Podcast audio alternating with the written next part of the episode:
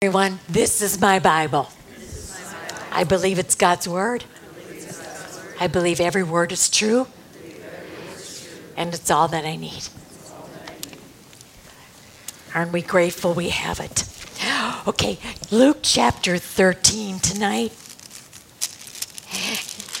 It starts out, and there were some present at that time who told Jesus that there were some Galileans whose blood Pilate had mixed with their sacrifices. Now, I don't know about you, but I did not understand that too good. I mean, I, I didn't know that some thought it was good to tell Jesus about these Galileans. And what does that mean? Whose blood Pilate had mixed with their sacrifices.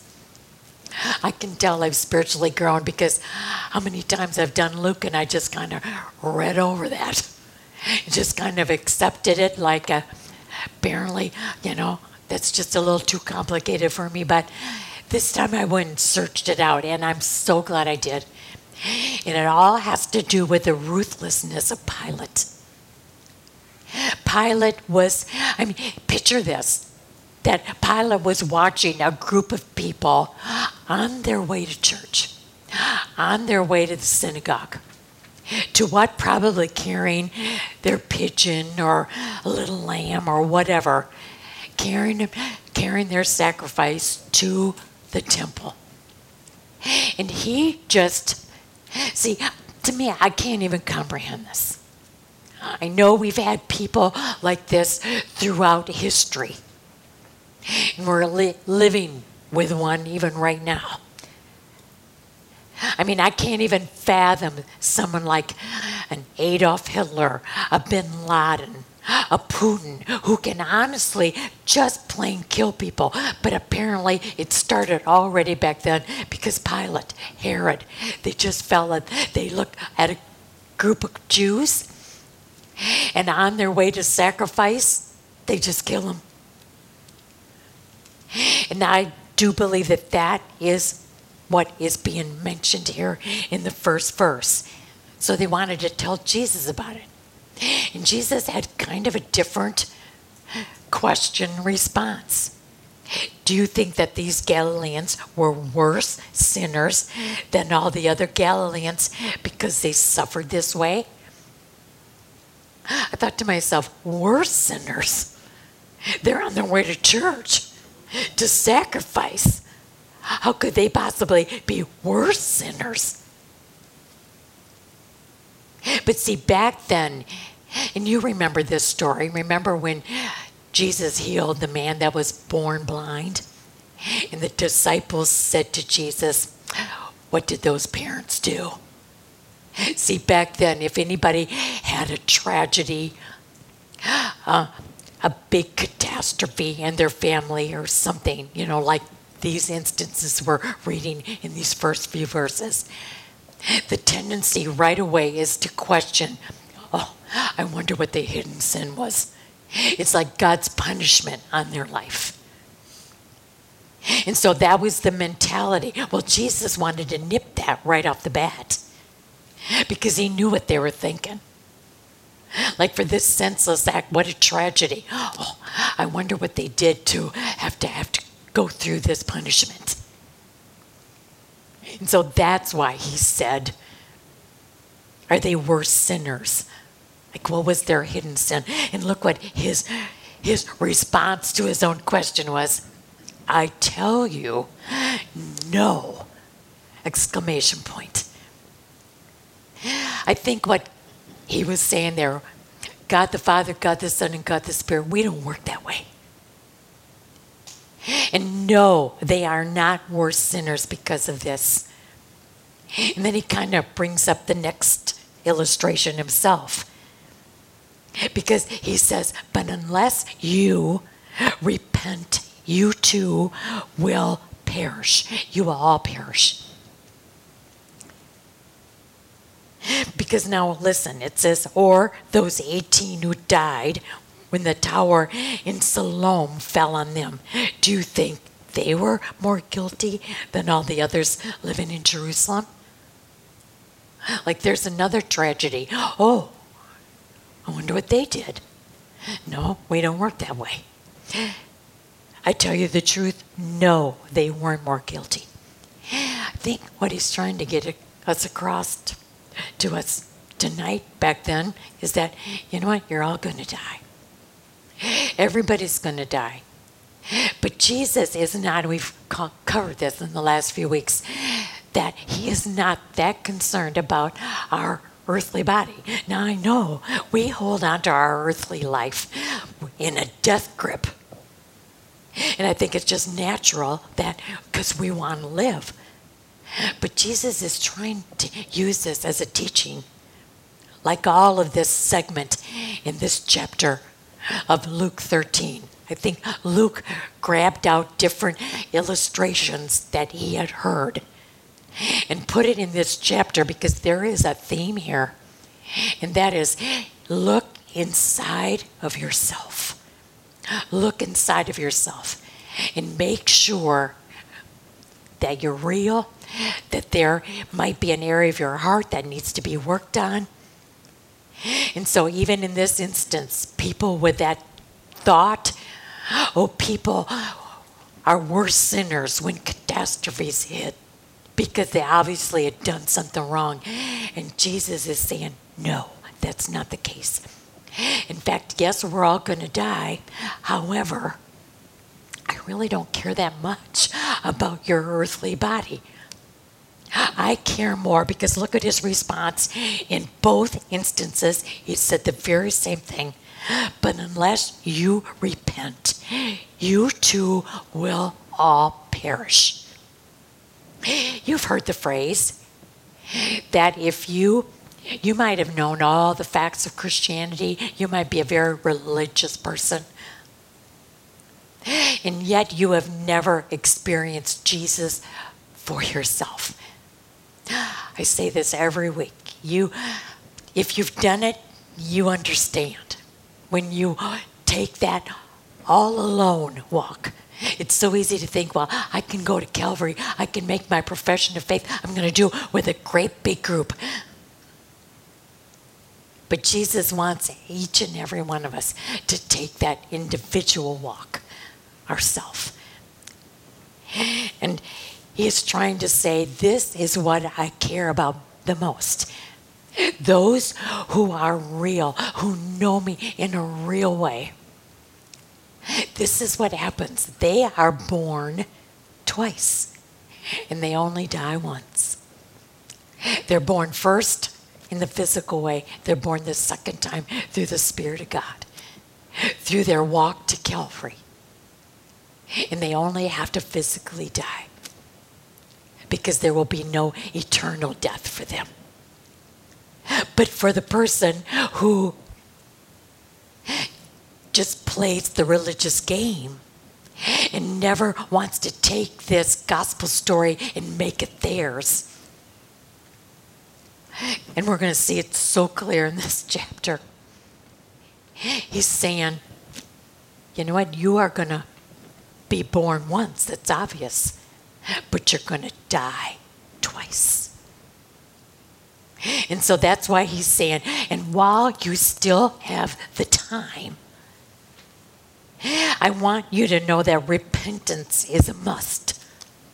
John the Baptist started his first sermon with the word repent. Jesus started his first earthly sermon with the word repent. It's that important. Repentance, I looked it up even though I thought I knew what the definition of repentance was. Sometimes, if you go to the dictionary, you kind of get a little different perspective. And it did for me with repentance. I found that true repentance is a whole different way of thinking. When you repent, you are committing to a whole different way of thinking. You are committing to a whole new life. See, I don't think repentance is explained good enough. Because I think that that's a problem Paul had to the Galatians when he said, If you think you can just keep on sinning because grace abounds, all you have to do is at the end of the day say, I'm sorry for my sins, No, repentance is when you take a look at your day, when you take a look and see, and you can pinpoint, oh boy, did I say this? Did I look like this? Did I act like this? Did I, was I critical? Did I gossip? Believe me, the Holy Spirit will be very specific and show you. And He expects repentance, but He doesn't expect it flippantly. Like, that's okay because tomorrow I can just do the same and ask the same forgiveness. Because, oh, if I confess my sin, He's faithful and just. Oh, you talk about twisting things around. But true repentance means, I hate it so much that it hurts you, Lord that I am going to change my whole way of thinking. I'm going to change my whole way of living because I don't want to keep doing this. And Jesus says that if you don't repent, not only, I mean, this is what he's talking about is the repentance of salvation, taking that walk to Calvary. He said, You're going to perish. And he's talking about that eternal death. But I believe he's also talking about the everyday sin that we commit. He wants us to identify it. And he wants us to change our thinking and our way of living. He really does want to make a dent in our lives with this word, repentance. But he also wants us to know that unless, and this is big, unless you repent, you will not experience His forgiveness. Without repentance, there is no re- forgiveness. But let me tell you though, He showed me something really wonderful this week. Because sometimes when when someone has hurt you and you know that that you have to forgive but you just can't. Because it's like if I if I forgive, they've never asked, they've never said they were sorry, they've never repented. Then I just don't feel that I have to forgive. Because Jesus makes it very clear that there's no forgiveness unless we repent. So I think I don't have to. But an unforgiving spirit, it's not the same. It's not the same as our forgiveness from Jesus, as our forgiveness with an individual. Because an unforgiving spirit weighs a ton. And Jesus wants to free us up. And how can we do something like forgive when they haven't even said they're sorry? Jesus said, just remember what I did for you. And if you keep in mind what I have done and what I have forgiven you from, and what I want to do is set you free because I know that this unforgiving spirit is just weighing you down. And it is infiltrating in all kinds of areas of your life. So try just forgiving anyway and you will find that you are set free. I know for me, it works. I'm not kidding you. It works. If you go to the Lord and you say, I am forgiving this person. I'll tell you, there is a freedom that happens even though they've never said they were sorry. Because you know what? I can now go on living. That old monkey is off my back and the Lord, because in your mind, if you think, well, you know, now they're going to think they get away with it. But does any sin ever, does, does any sin ever, are we ever going to get away with any sin? Never. And what it does for me is it frees me up, but I also know, but now you are going to have to deal with the Lord on this because He sees it all. But I can let it go and I can go on living in this kind of freedom without carrying the heavy shackle. So I just think Jesus is in this word repentance and the way he says it twice. He says, I first want to make sure that you understand how important it is, and it is a must if you want me to forgive you. But I want you to see the miracle of what my spirit can do. When you realize what I've done for you, it will enable you to get freed up by letting it go, even if they're not repentant, because you know God will handle it in His way, in His time. In the meantime, you go on. It's pretty freeing, it's pretty wonderful. Then he told this parable.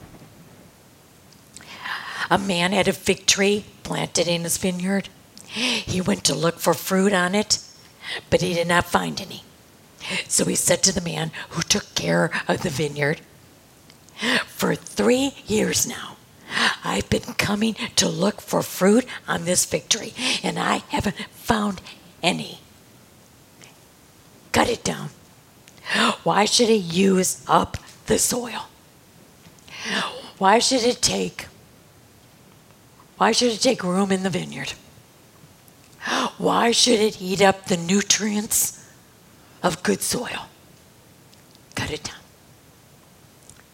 I think we can understand that concept, but you know that this is a parable, so that means, yes, it's an earthly story. But what exactly is the heavenly meaning? What is Jesus trying to get across here?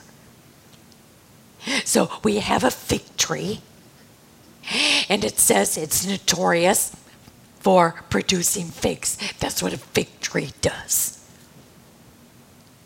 I kind of look at this as the fig tree represents the person who's got every kind of sign over them that they're a Christian. I'm a Christian. I put the emblems on my car every physical way I can say I'm a Christian, I do. It got signs everywhere. And so, like the fig tree, the owner of the vineyard has every right to check it out to see if that tree is producing any fruit. Remember, John the Baptist said to the Pharisees, produce fruit with repentance. If you want to take a good look at what repentance really looks like, you see the transformation that a life starts taking. And all of a sudden, it's not the fruit of self that's coming out, it's the beautiful characteristics of Jesus, the fruit of his spirit coming out. So I think Jesus does a check every now and then. Last week, remember, right in the middle, it's like Jesus plunked in the middle of a paragraph. He says, So, sell everything you have and give it to the poor. And we talked about that. Does Jesus really mean that that's what he expects of us? To sell everything that we have and give it to the poor? And I said, No, I don't think so, because Jesus knows by using that as an example, because in the, it's in the context of what he was teaching. But I couldn't help but see that He will test us. Where, because he knows us so well and he knows where our weaknesses lie. He knows where we where we seem to be drawn as far as the flesh is concerned. So he'll test us. Or i think sometimes he just checks just to see if we really do mean what we say if our lives represent Him, if our lives are committed to service, to all of a sudden we realize, no, I'm not my own anymore. I'm His. I think He does a check every now and then to make sure. And if He doesn't see any fruit, See, he doesn't play games. He, he wants us to see, again, I repeat, and I will do it many times tonight. He wants us to check within.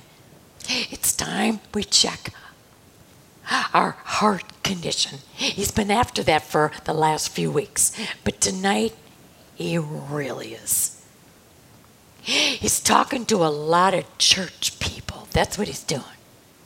He's talking to a lot of church people who think they are fine. And they are so biblically illiterate. I wanted to use the word stupid so bad, but I just didn't. But anyway, they just, they got all the signs all over them. But they don't open their Bibles, they don't study. They might do their quick devotion, but they don't study, or they wouldn't be acting like this. They would have fruit. Jesus says, if you don't produce fruit, that means that means you're you're not real. Remember when John the Baptist kind of hit on this issue too, where he said the axe is right at the base of the tree. I mean, this is this is just how strict and firm Jesus is on this subject. I don't care how many words you say, or how many signs you wear, or how many emblems are on your car. If I don't see the fruit of Jesus, if I don't see the transforming power of the Spirit working out of you, no, it doesn't happen in 20 minutes, but we should be seeing progress. Because why? We're studying. We're studying. We're getting to know Him better. We can't wait to know more. All of a sudden, we are excited about, I wonder what He's going to tell me next. I wonder what He's going to teach me next. But He's always checking, huh, let's let's do an assignment. Let's take a look. With this example let's take a look at your heart. He's always making sure we're checking. Now, in the next verse, the man replied, Sir, because that was quite, when, when, the, when the owner said, Cut the thing down. I mean, look at Jesus has been patient. He's, he's been doing this for three years, according to the order of the vineyard. I mean, he, he was being patient. He said, I've done this for three years. I've come here and checked you know what? Enough's enough. Cut it down. And here comes the man who runs the vineyard. Sir, sir, leave it alone for one more year. And I'll dig around it, I'll fertilize it. I'll try harder.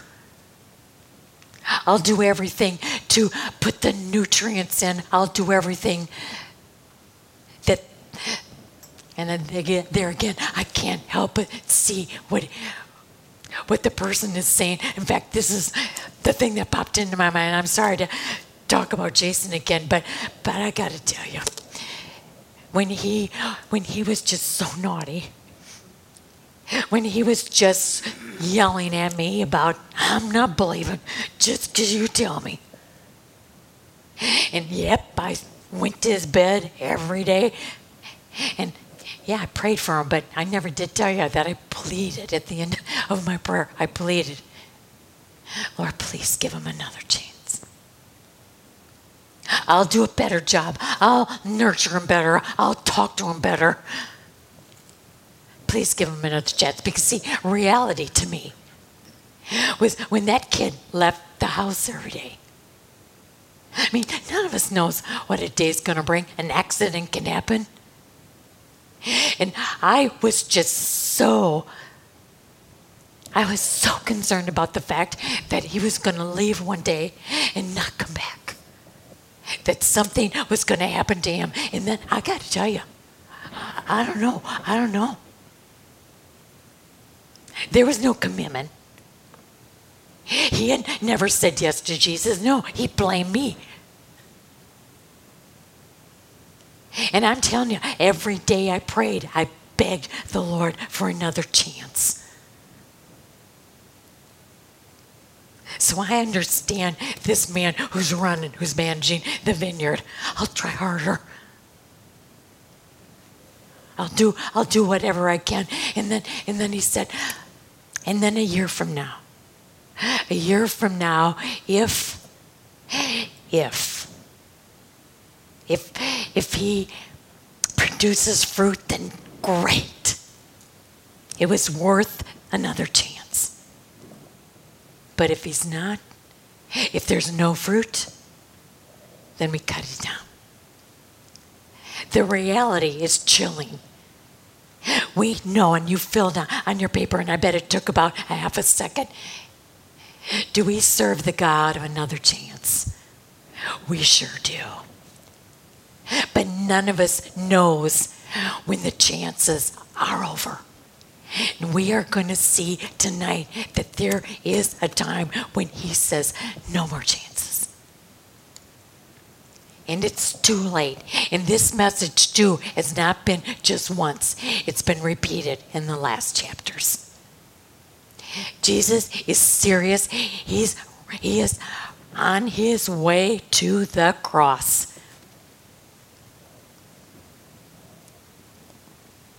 So it's just something to think about there.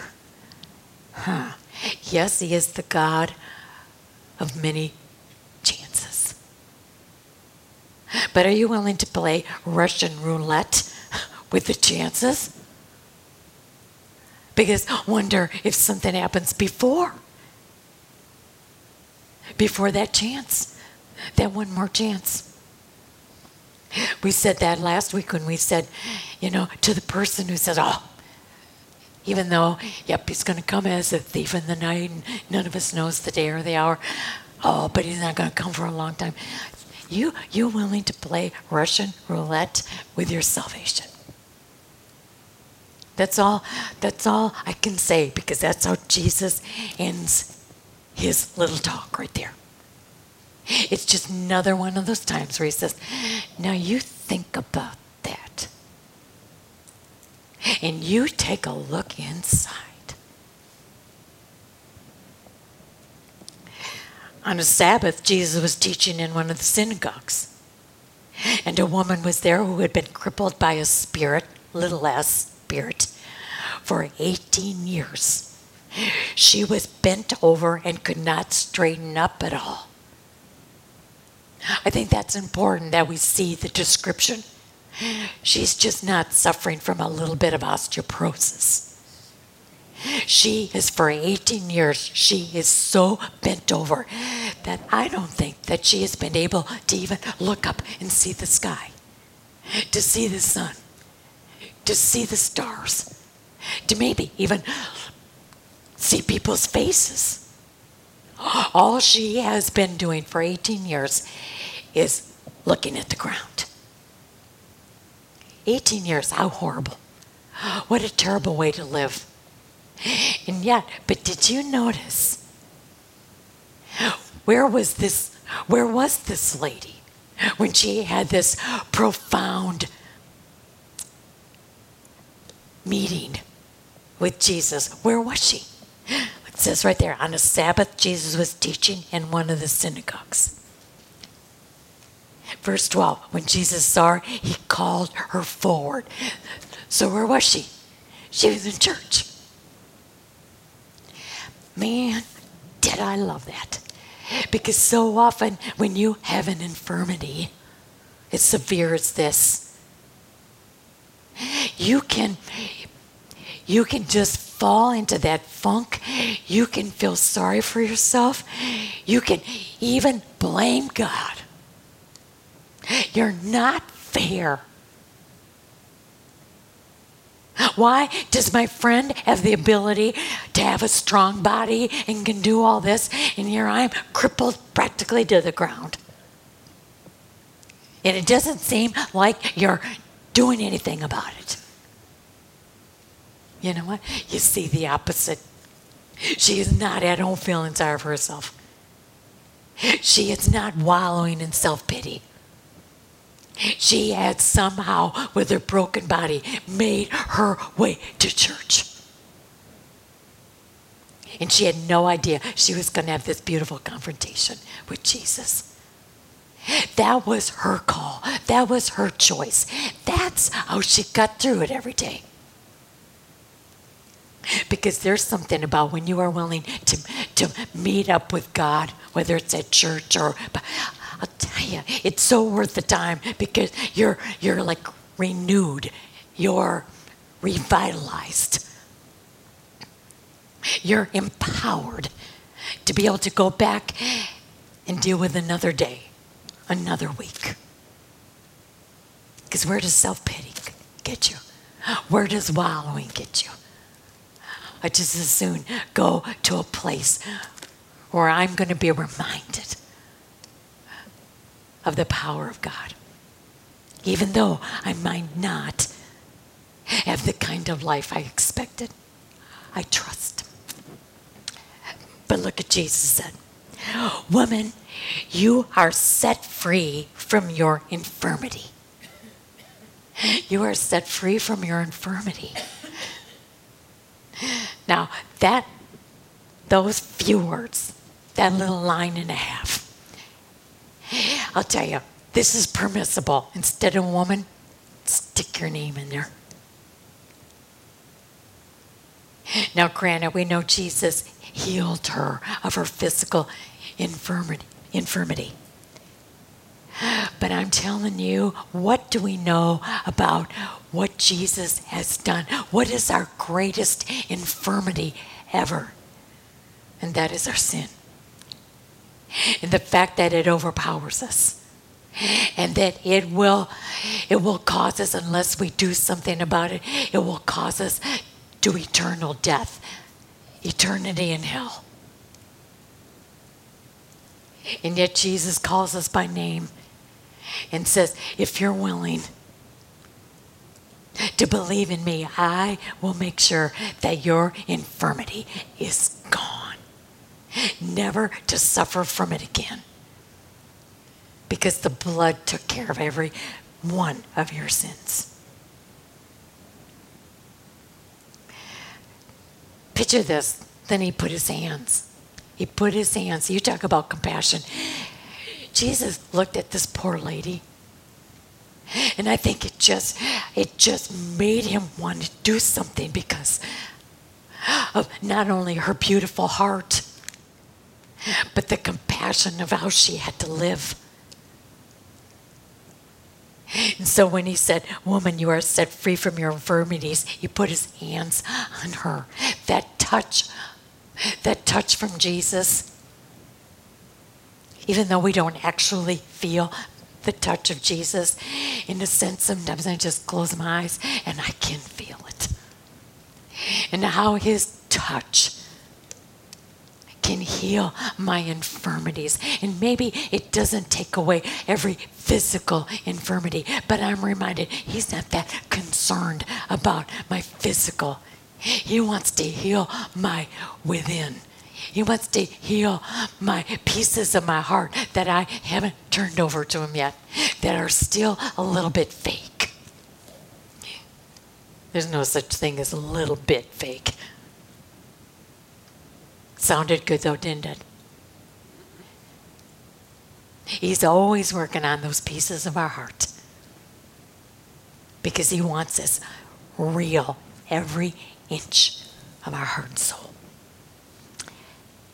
Look, look what she did. This is why I know she had such a beautiful heart. Because immediately she straightened up. Wouldn't you love to watch this? This poor woman who's been humped to the ground all of a sudden straightens up. What's the first thing she does? She praises God. First thing she does. Look at verse 14, the very first word. You've got those religious, legalistic, but fake rulers of the synagogue. They're indignant. Did you ever try saying the word indignant with a smile on your face? You can't. Just saying the word indignant must use those muscles that cause you to frown, that causes you to be critical and crabby. Indignant. He was indignant. And look what he says. He turns to the people and he said, There are six days for work. So come on those six days to be healed, not on the Sabbath. Like, what difference does it make? Did you take a look at her? Well, Jesus comes back. He knows how to say it. See, he tried a couple weeks ago with woe to you, woe to you, to try to get them to see themselves. He tried to use brutal confrontation. Didn't work. Today, he's going to try humiliation. Hopefully, this will do it. He says, You hypocrites. He called them that right off the bat. Doesn't each of you on the Sabbath untie his ox or donkey from the stall and lead it out to give it water? He's saying, you know what? It takes work to untie that knot. It takes work to lead that donkey over to the water trough. He just kind of put them right in their place. If you can do that with no problem, then should you not, then should not this woman, and now watch Jesus give all kinds of reasons for. I mean, he had he had a case. He said, How can you look at this woman? For one thing, there's case number one. She's a woman. Don't you feel a sense of responsibility to help her? Again, all I could think of, oh, that priest and that Levite. I can't believe it. That's what fake looks like. It's just so pitiful. She's a woman bent over. And then he tries this one. She, she's a daughter of Abraham. I mean, it shouldn't have made a difference whether she was a Gentile off the streets. Wouldn't matter to Jesus. But he's at least trying to say, hey, she's one of you. This doesn't grab you. She's a woman. She's one of you. Satan has had a grip on her for 18 years. Shouldn't you care that she be set free on the Sabbath day from what binds her? Like, where's your heart, man? When he said this, all, all his opponents were humiliated. They were humiliated. But all the people were delighted with all the wonderful things he was doing. What a contrast. Just a few verses to say, this is what a religious person looks like when he's fake inside. There, there you see it. Pretty bad, huh?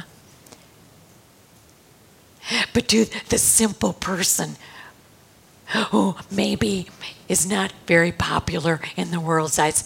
Maybe she's had to stay home for 18 years because she couldn't go anywhere. She, she wasn't very productive in this condition. But look at her heart.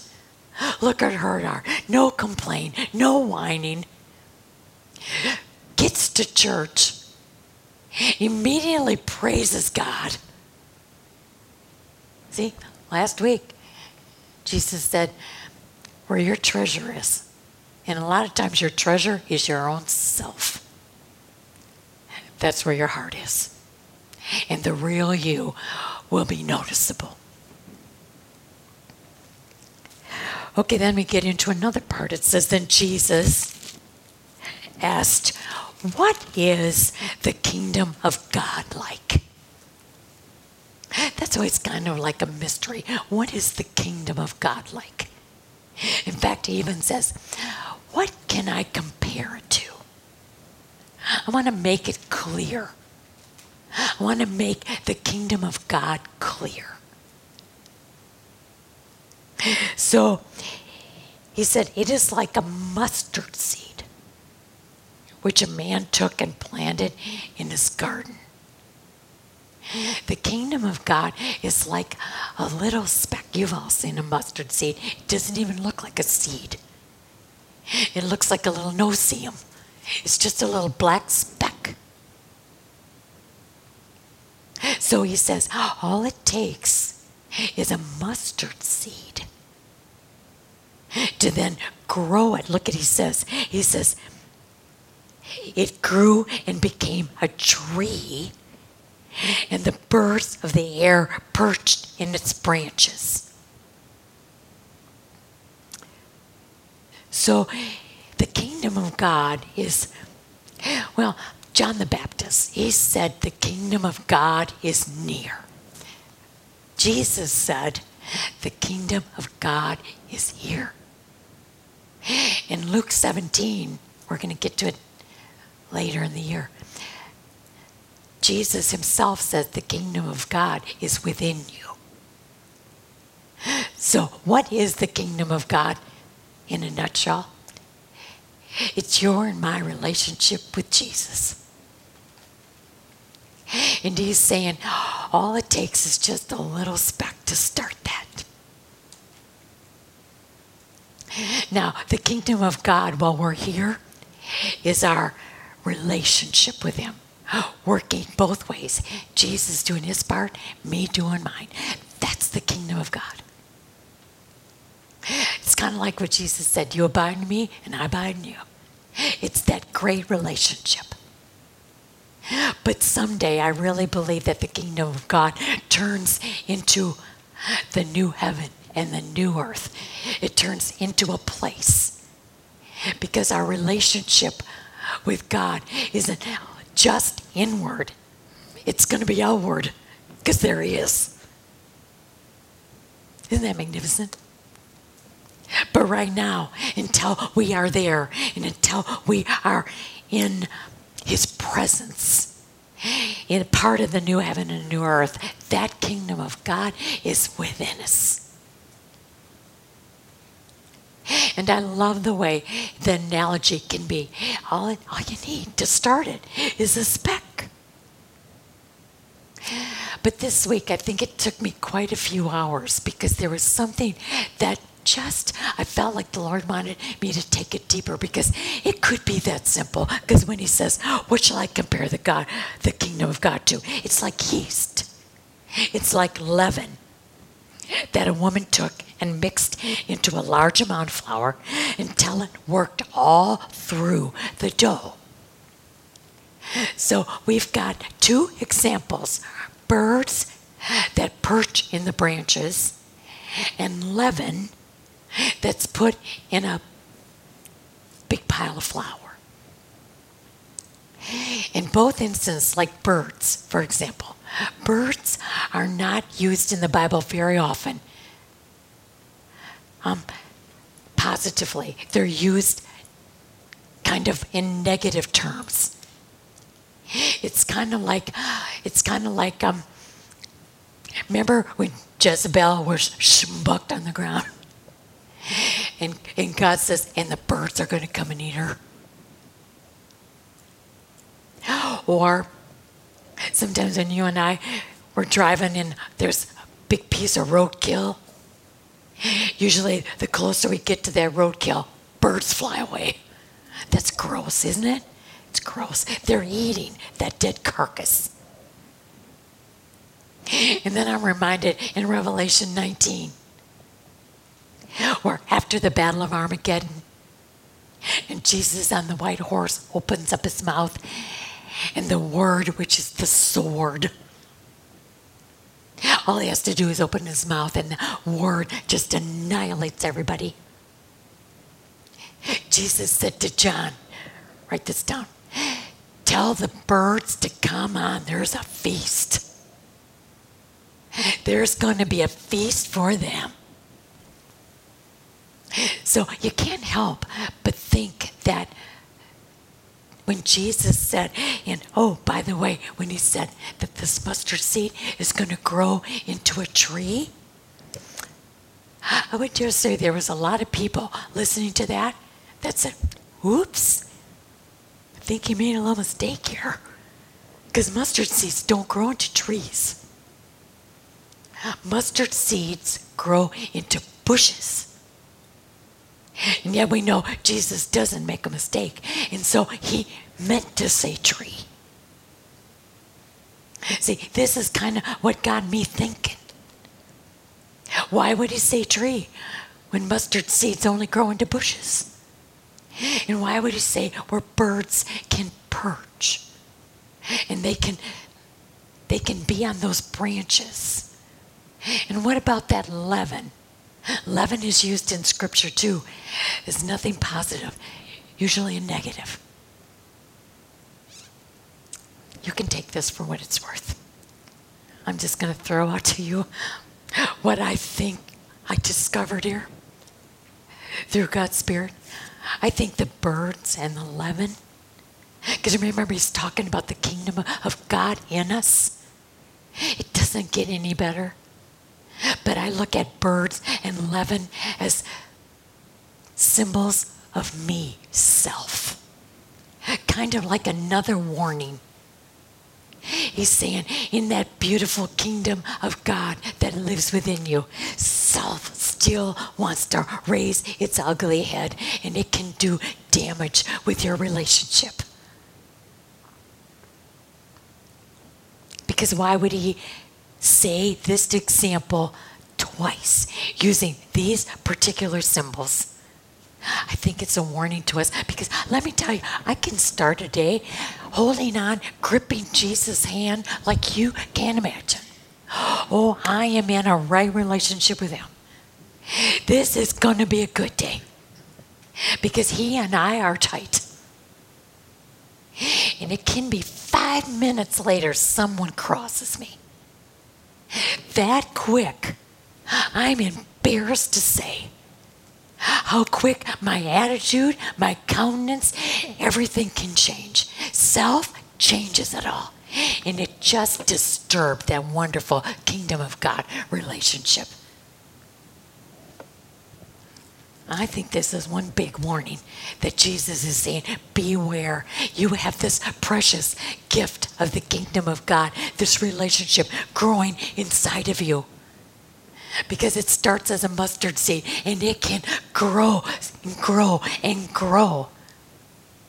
But beware, self just wants to take over sometime. And that stands in the way of growing this relationship. Take it for what it's worth. But in the context, and remember, again, in the context of this chapter, Jesus is just making sure look within yourself. Then Jesus went through the towns and the villages teaching as he made his way to Jerusalem. Someone asked him, Lord, are only a few people going to be saved? Haven't you discovered that when Jesus is in the middle of a teaching or if he's on his way somewhere, it's like people jump out of nowhere? Like last week. I mean, what an intense teaching Jesus was in, right in the middle of it. This guy jumps up and says, Yeah, would you do something about my brother? He's not playing nice. He's trying to chip me out of my share of the inheritance. Had nothing to do with Jesus' teaching. But that's what self looks like. See, that's what self does. You don't even hear. That's why Jesus is warning, because when self is reigning, you don't hear the beautiful words of the Spirit in that beautiful relationship with you and the kingdom of God. So this guy kind of pops up out of nowhere with quite a question. So if you think about that, it probably is a Jew who, for all his life, has been taught you're a child of Abraham. You are fine. You're in. Even though John the Baptist, remember, when the first part of Luke where John the Baptist said to the Pharisees, when he said, you know, he just he just makes this comment so clear. He said, just just because before you even say it out loud, I'm to nip it before you do. You think you're a child of Abraham. He said, you know, when it comes to Jesus, and this this guy probably has been trained that I'm a child of Abraham, and so I'm in, and so we're all going. Every Jew is going. But then maybe along the way, he's heard Jesus in his teaching. Maybe he heard Jesus say, and wide, wide is the way that many are on. But narrow is the way, and few there be that find it. Maybe he heard that teaching. And maybe he thought, well, now what is it? And so I got to say, I appreciate this guy. He went right to the source. I think he's confused. And I think Jesus appreciated it too. Except he's going to answer this man in a far different way than the man expects. He comes back and he says, Jesus says, make every effort. Um, the King James Version says strive, which means make a great effort. So make every effort to make a great effort Seek. Work at this. Make sure, make every effort to enter through the narrow door because many, I tell you, will try to enter and will not be able to. So he's making it very clear. He's pretty much saying, it's not that I don't care about everybody else, but you ask the question, and I'm going to tell you what about you? Are you saved? Are you saved? There's more to this. Not are there going to be many there or are there going to be just few there? Only few saved? Jesus is saying, we get so worked up about, I want the answer. And Jesus is saying, no, what you need to do is look within and ask yourself, are you saved? That's the important question Jesus wants each individual to answer. And then he says, I tell you, there, there's going to be many who try to enter and they're not going to be able to. Once the owner of the house gets up and closes the door, you will stand outside knocking and pleading and you will say, Sir, open the door for us. What did this remind you of? For me, my mind went all right away to Noah. For a hundred years, when he, I mean, that's how long it took to build that ark. Hundred years. He and his sons are trying to get people to just believe, to trust that God wants obedience and faith I know it never rang before. I know this sounds ridiculous. But are you going to step out with a mustard seed of faith and walk in through the door while we've got time? And you've, you've seen it probably in Branson or Lancaster, or you've even pictured it when God shut the door. And all of a sudden, you hear the banging on the outside people that are screaming, Let me in. Sir, open the door. But he will answer, I don't know you or where you come from. I don't know you or where you come from. Remember last week we said that someday when we stand in front of Jesus on that day, you're either going to hear one of two things. You're either going to hear, hear him call you by name and invite you and say, Welcome. Come on in. Look what I have prepared for you. Well done. Begin your eternal life in the new heaven and the new earth. That sounds pretty wonderful, doesn't it? Or you're going to hear him say this I don't know you. I don't even know where you came from. And then the person, see, I think this chapter is, like I said before, it is to church people. I'm sorry to have to say this, but I'm bold enough and not to say it to any church in, the, in this town. I know that God has called me to church people, a missionary to the church people. Because I'm telling you, they are deluded with thinking that they're fine. Because look what comes back. Look what look what comes back. Then then you will say, or they will say after when Jesus says, I don't know you. I don't know where you've come from. And they'll come back and say, Well, what are you talking about? We ate with you, we drank with you, and you taught in our streets. This week I sat there and I thought, what does that mean? You've got these, because this whole chapter, Jesus is talking to religious people, to church people. And he's now confronted those with the truth that it's going to be too late. The door is going to close, and you're going to want to come in because all of a sudden you're going to remember. And you're going to try to get in, but it's too late.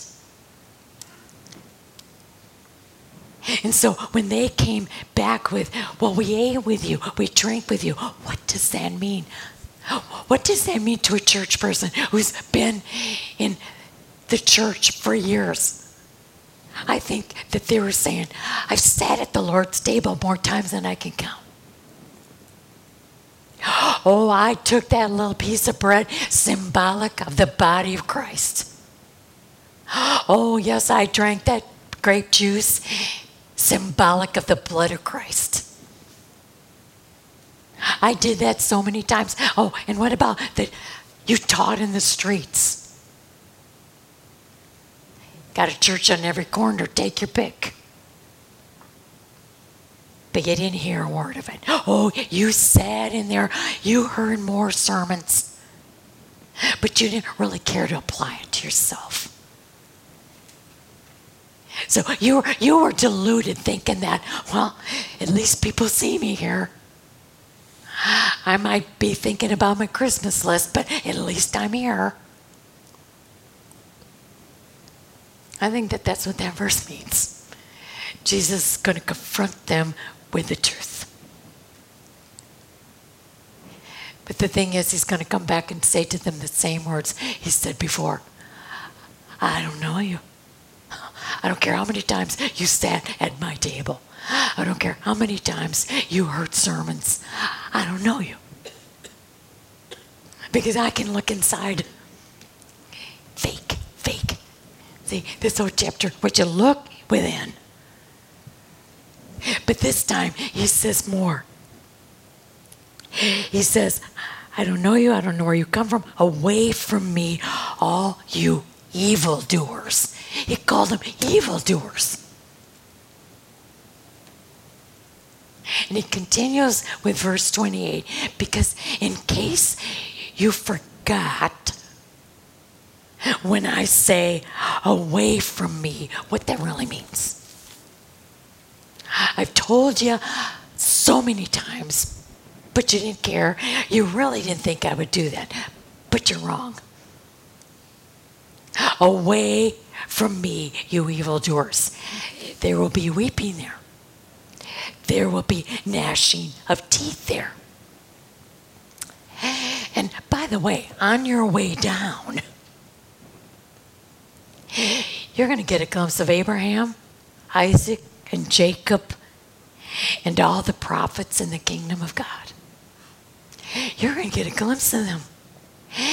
And another glimpse you might get is maybe a loved one that chose to instead be fake, be real. And they were welcomed in. And you might get a glimpse of them. Oh, wouldn't it just be wonderful to stay there? Well, sorry. you yourselves will be thrown out. You're going to, to me, that would be absolute torture. You're going to get a glimpse of all that, and you're going to, you're going to be thrown right out. Verse 29 People, people will come from east and west and north and south and will take their places at the feast in the kingdom of God. He says, you know, there's going to be so many surprises when we get there because people are going to be coming in from the east, the west, the north, and south. Every culture, every language, every color. Tom and I were talking this week about this wonderful nun sister that we met when I was going to beauty school. We always did the nuns in beauty school. We practiced on them because they just put their habit back on anyway.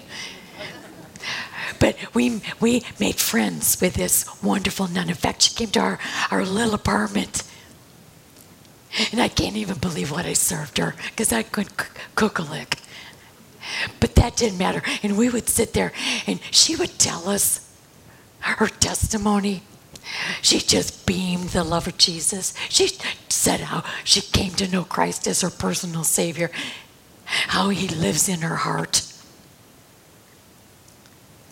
I think there's going to be so many people that are going to be surprised to see Sister, Sister Marie Suzanne in heaven because she's Catholic. But Jesus said they're going to be coming from every direction. If they know me and they've walked to the cross humbly in full repentance, I think we're going to see people, we're going to see, we're going to think we're going to see a lot of Marys. But we're going to see just as many Marthas. And we're going to be surprised at some people that, that always worked in the kitchen. I recognize their face, but never knew their name. But they always were in the kitchen. I always saw that man who was cleaning the church. Didn't, didn't know his name, but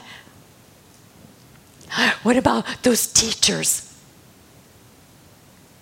how easy it is to forget their names, but day in and day out, they are communicating the love of Jesus to children. Someday we're going to be able to see, and that's why Jesus said, and the first are going to be last, and the last will be first. I think it's just, we're going to be in for a great surprise. At that time, some Pharisees came to Jesus and said to him, Leave this place and go somewhere else. Herod wants to kill you. It kind of made me feel good and remind me that not every Pharisee, not every Pharisee was fake. I mean, you think about, if you think about Nicodemus, you think about men like Joseph of Arimathea. And there was a group of them that got wind that ruthless Herod is trying to kill Jesus. And so they take it upon themselves to try to protect him.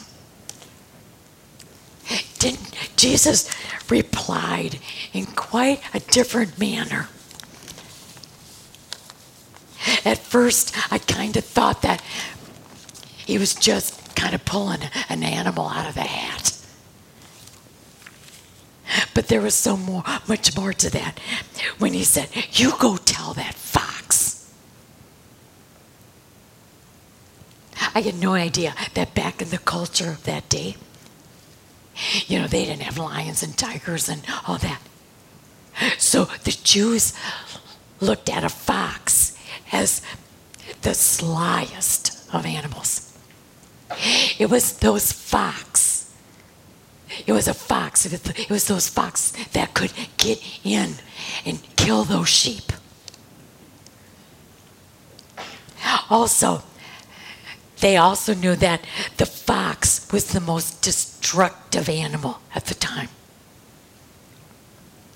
And they also, number three, used the fox as a symbol of a worthless, insignificant, godless individual. So when Jesus, when Jesus called him a fox, they identified immediately.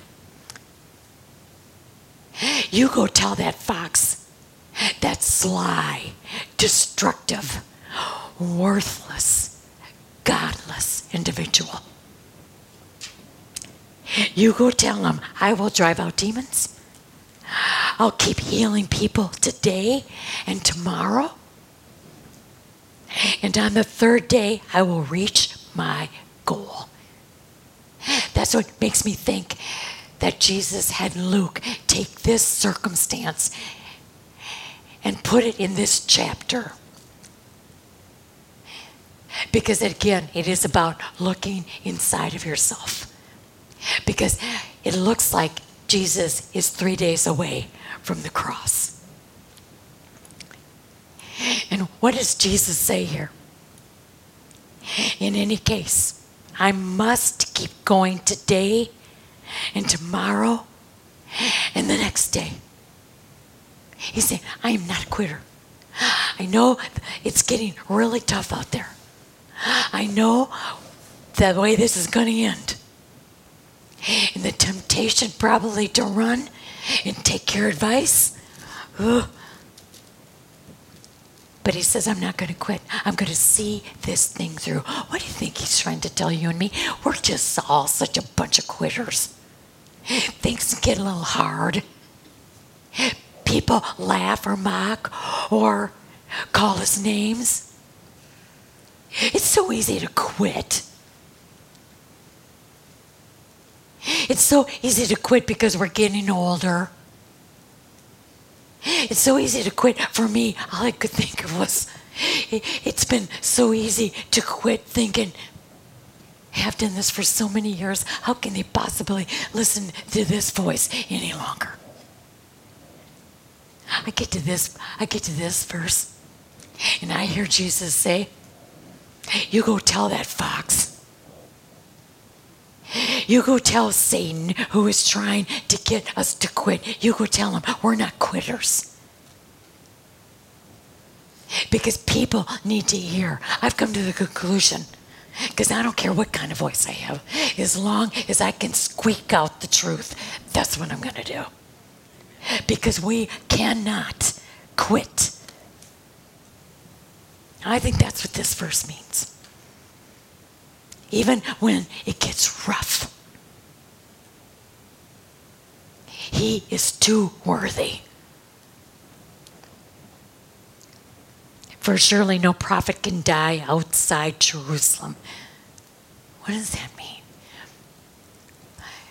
In your little reading, in your extra reading, or if you have a little extra minute, I know that sounds ridiculous at Christmas time, but sometimes we have to make those extra minutes.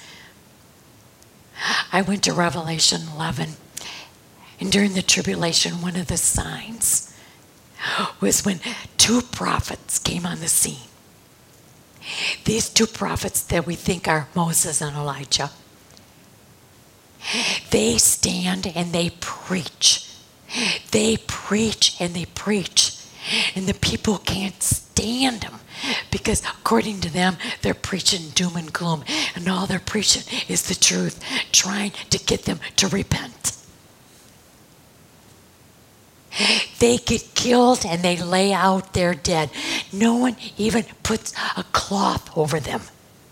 In fact, the people party and they sing. Yay, those old codgers are dead. Those doom and gloom men are gone. We don't have to hear that anymore. And then God raises them up. Love that part. And he takes them back to himself. But where did that all happen? It said it happened in the center of the great city, which is Jerusalem. And now you hear Jesus. What did he try? Like, woe to you. I can almost see him put his hands on their shoulders. Listen to me. We hear just a few verses before he tried to humiliate trying to get them to think, of course, where's my heart? And now, now you see him just falling down. And he is weeping. Other gospels say, Oh, Jerusalem, Jerusalem. He's got two more days. And he sees it. Oh, Jerusalem, Jerusalem. He is not mad. He is not angry. He is heartbroken. Whenever Jesus repeats himself twice like this, remember a few weeks ago when he said, Martha, Martha. He wasn't mad, but he said, I'm going to teach you something. When Paul was on his way to Damascus and he got knocked off, his transportation. And he heard Jesus say, Saul, Saul, why are you persecuting me? Jesus wasn't mad. But he did, but he did mean, you're going to get to know me, and your life will never be the same. So there's something really quite beautiful here when he said, Oh, Jerusalem, Jerusalem the city, the great city, this, the city right in the center of everything. My city. Going down the tubes. I think this verse also gives us another verse, ammunition, for if you think you got a whole misconception of what predestination and election looks like. I don't, I don't see how you can miss that. I, I don't see how anybody can picture Jesus going, I'll take you, I'll take you, I'll take you. Rest, you're on your own. Because listen to Jesus when he is pouring out his heart. How often I have longed to gather your children together as hen as a hen gathers her chicks under her wings. Oh, Jerusalem, you are my heart, but you've killed every prophet that's tried to give you the best news you're ever going to hear. How I've longed to gather all of you and placed you under my wings. I'll tell you, there isn't a hen that would want any one of her little chicks to perish. What a what a sweet picture of Jesus saying, I long for all of you to get under here. But then look what he says. But you were not willing. So whose whose call? Whose fault? I longed. I made it available. I wanted you under my wings where you can take refuge. But you weren't willing to come. You're sending yourself to hell by your religious ideas. When all I've asked is that you humbly see yourself and you come to the only place that can change you. Look, your house is left to you desolate. I think he's trying to get those Jews to remember. Remember how in Jeremiah, Jeremiah tried to tell the people, he tried to tell the Jews, you don't repent, you don't shape up. Babylon's coming. And they're going to take all of you into captivity and they're going to destroy this city. Um, don't you remember? That's exactly what happened. And what he's also trying to introduce them to is it's going to happen again. 70 AD, Rome's coming in, destroying the city. He's trying to get them, remember? I mean what I say. And then he closes. Luke has these words of Jesus closing this chapter after he has every one of us take a good look at our inner self. And if we're willing to hear God's Spirit say, Yeah, I want to work on this area, and we are compliant and we surrender and we humble ourselves, Jesus is saying, Blessed Blessed is he. Because Jesus, I tell you, I tell you, you're not going to see me again until you say, and isn't this so glorious? To know that because we know Jesus, we're going to be able to say, Blessed is he who comes in the name of the Lord. That's us. I had a friend say to me, she got all nervous about when Jesus says, Don't fear about who can kill your body, fear the one who can throw you into hell. She didn't like that. He said, I know you so well. I know you. I know you've been to the cross. We've talked about it. I was with you. So that doesn't mean you. You you can just read right past that.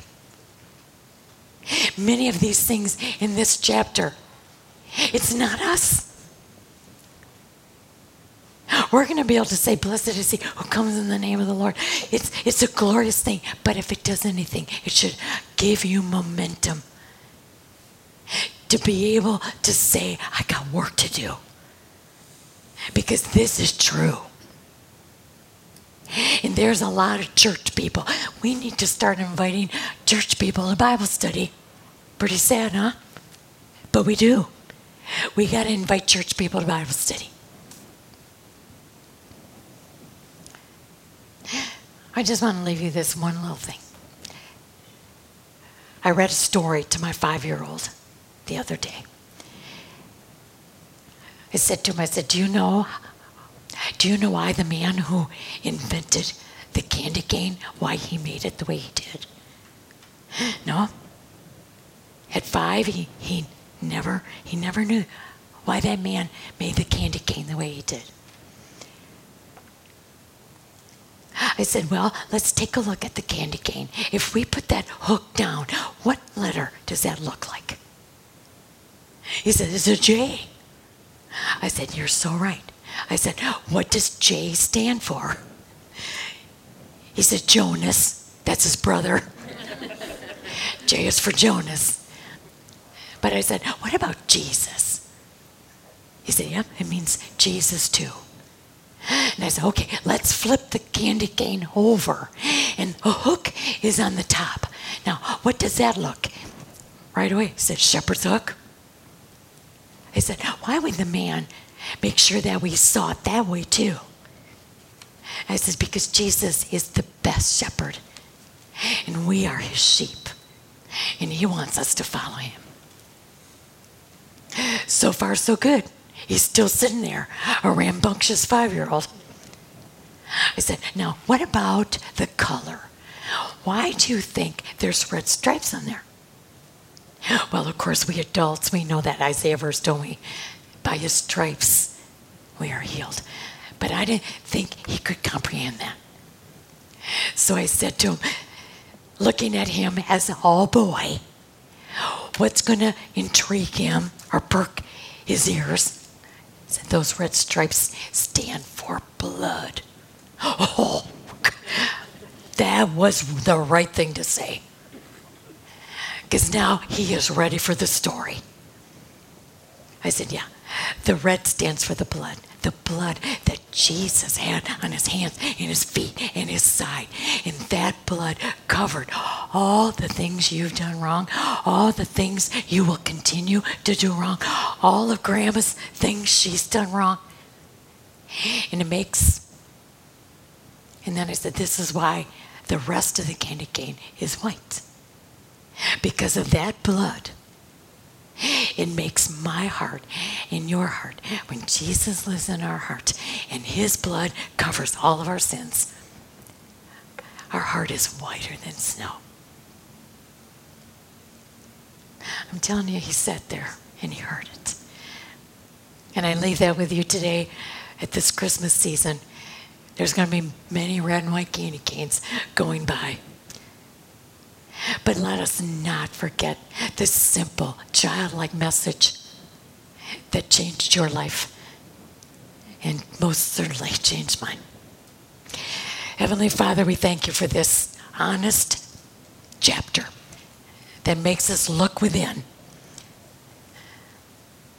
Father, again, we thank you for Christmas. We thank you for Calvary. We thank you for an empty tomb. We thank you for the promise of a new heaven and the new earth to be able to live in a relationship with you forever and ever. And we pray this all in our Savior's name. Amen.